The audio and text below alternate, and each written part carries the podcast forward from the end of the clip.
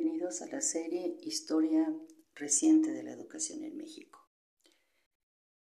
Para esta revisión estamos tomando como libro base la obra de Fernando Solana, Raúl Cardiel Reyes y Raúl Bolaños Martínez, Historia de la Educación Pública en México bajo el sello editorial del Fondo de Cultura Económica. Nuestro propósito es hacer una revisión de los momentos y los hechos más relevantes de esta historia de la educación pública en México, con la intención de comprender la naturaleza de la educación en nuestro país en el momento actual, de sus retos, de sus avances y también de sus rezagos. De la mano de estos autores, iniciamos el episodio de esta serie, el primer episodio. De tiempo en tiempo se siente la necesidad de lanzar una mirada retrospectiva a la historia de nuestro país para medir sus logros y precisar dentro de una perspectiva actual sus exigencias más perentorias, especialmente en el campo de la educación, que ha sido una de las tareas más ingentes del Estado mexicano, conviene reflexionar sobre nuestras realizaciones. La educación y la cultura van de la mano y se influyen recíprocamente.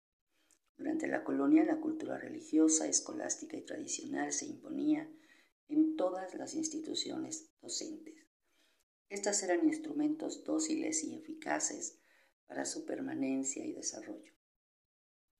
Formar un hombre piadoso de sentimientos monárquicos, respetuoso de las tradiciones y las autoridades establecidas, parecía ser el desideratum de la educación de la Nueva España.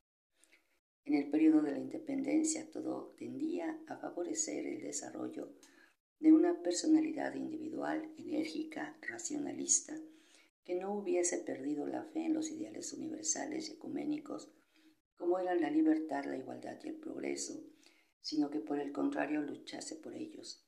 Pero este ímpetu de la típica cultura de la Ilustración empleó la mayor parte de sus energías en una etapa que podía denominarse crítica más bien que orgánica, pues sus objetivos fundamentales parecían ser destruir el prestigio moral y político de las instituciones de la colonia, deshacer la antigua unión entre el altar y el trono y oponer a la fuerza de las tradiciones el peso irresistible de la razón.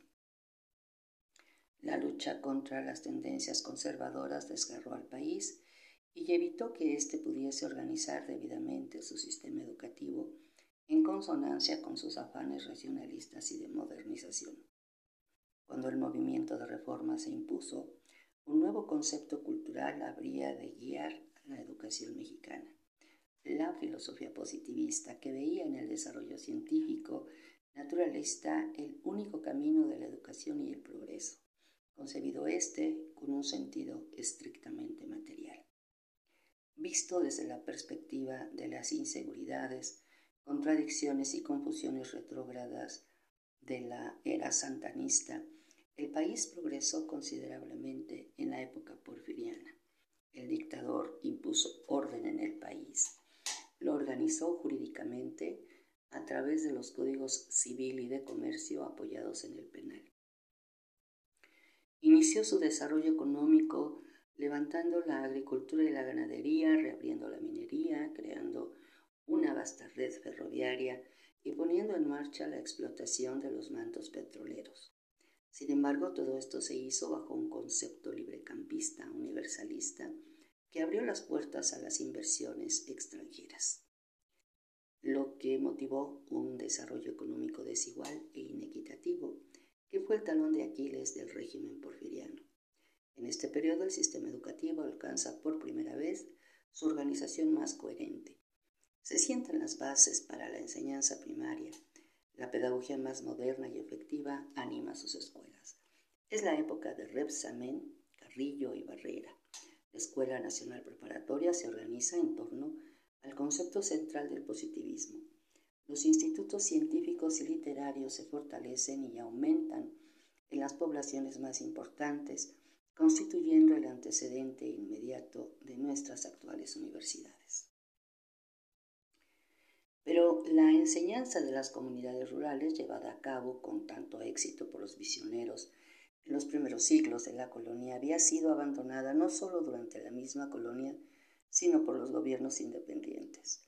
La educación porfiriana se concentra esencialmente en las zonas urbanas y se proyecta básicamente para las clases dirigentes, aunque siempre, es justo decirlo, estuvo abierta para las clases populares más humildes. Prueba de ello son algunos de los más insignes mexicanos que pudieron pasar desde el jacal de una remota sierra oaxaqueña hasta los puestos más altos de la República, y un distinguido literato que pasó de pequeños poblados surianos a ser primera figura en el mundo cultural de la Reforma. La revolución tendió naturalmente a corregir los vicios de la época porfiriana, especialmente en el campo educativo, en donde inició una vasta y bien organizada educación popular es uno de sus logros más perdurables. Se estableció la enseñanza rural, la educación indígena y la enseñanza técnica, la cual abrió el abanico de las modernas especialidades que exige el desarrollo de un país en marcha hacia la industrialización. Al sentido objetivo e impersonal de la educación científica del porfirismo se sobrepuso el principio de la justicia social que traía en lo más profundo de su seno la Revolución Mexicana. Esta tendencia transformó todo el sistema de la enseñanza. De la ciencia se pasó a la historia del desarrollo de la personalidad individual, al desarrollo equitativo y equilibrado de la colectividad, del interés individual al interés colectivo. Tal vez todo eh, esto quiso significar en su momento la educación socialista. Este intento pretendió clarificar los objetivos de la Revolución Mexicana, que no alcanzaban aún definición precisa. Pero durante el gobierno del general Ávila Camacho, Jaime Torres Bodet, secretario de Educación Pública, logró superar la crisis y dar expresión cabal a los ideales educativos modernos en el actual artículo tercero constitucional, modelo de principios pedagógicos en el mundo y cuyas ideas influyeron desde su fundación en la propia UNESCO. La historia de la educación en México muestra las vicisitudes de su desarrollo político, instrumento de dominación y dependencia cultural en la colonia, individualista y racionalista durante la primera etapa de su independencia, positivista, cientificista y elitista en la época porfiriana, social y popular en la revolución hasta nuestros días. Y así cada etapa de su historia es reflejo de las luchas políticas y sociales y de los objetivos nacionales que en su momento se consideraron esenciales y prioritarios. Con el propósito de presentar una historia panorámica de la educación en México, se ha planeado la obra que estaremos dando la lectura en esta revisión en la serie Historia reciente de la educación. Su exposición histórica arranca en 1876 inicio de la primera etapa del porfirismo cuando se establece claramente en México la educación pública. Desde entonces el gobierno se hace cargo de las tareas fundamentales de la educación, se constituye en el eh, poder rector, en el poder dirigente del sistema educativo nacional y establece los eh, fundamentales objetivos que se persiguen, tanto para el bienestar como para el desarrollo del país. Por tales razones, en eh, esta serie Basándonos en la obra de Solana, se enfoca fundamentalmente los puntos de vista del campo de la educación pública y se hace hincapié en los aspectos institucionales y de la administración pública, en las circunstancias económicas, políticas y sociales que han condicionado la gestión de la educación y en los avances y logros de esta, así como sus retrocesos y rezagos. A lo largo de este recorrido surgen, por una parte, las grandes figuras de la educación pública en México, Joaquín Baranda, Justo Sierra, José Vasconcelos, Moisés Sáenz, Narciso Pasols, Jaime Torres Bodet y por la otra, los maestros y pedagogos que permitieron a esos ilustres funcionarios realizar sus programas educativos. Especialistas como Enrique Laucher, Repsamen Carrillo, Torres Quintero, Gabino Barreda, Ezequiel Chávez, Rafael Ramírez, entre muchos otros. Esta historia eh, se ha concebido a nivel de los estudiosos y y los expertos en, en pedagogía y en educación, pero también a nivel de los profesores y de aquellos que están interesados en la educación, en la comprensión de su desarrollo y en el propósito de colaborar para conseguir una educación cada vez eh, más objetiva, crítica, bien informada y que contribuya al desarrollo de los jóvenes, de sus familias, de las comunidades y del país en su conjunto.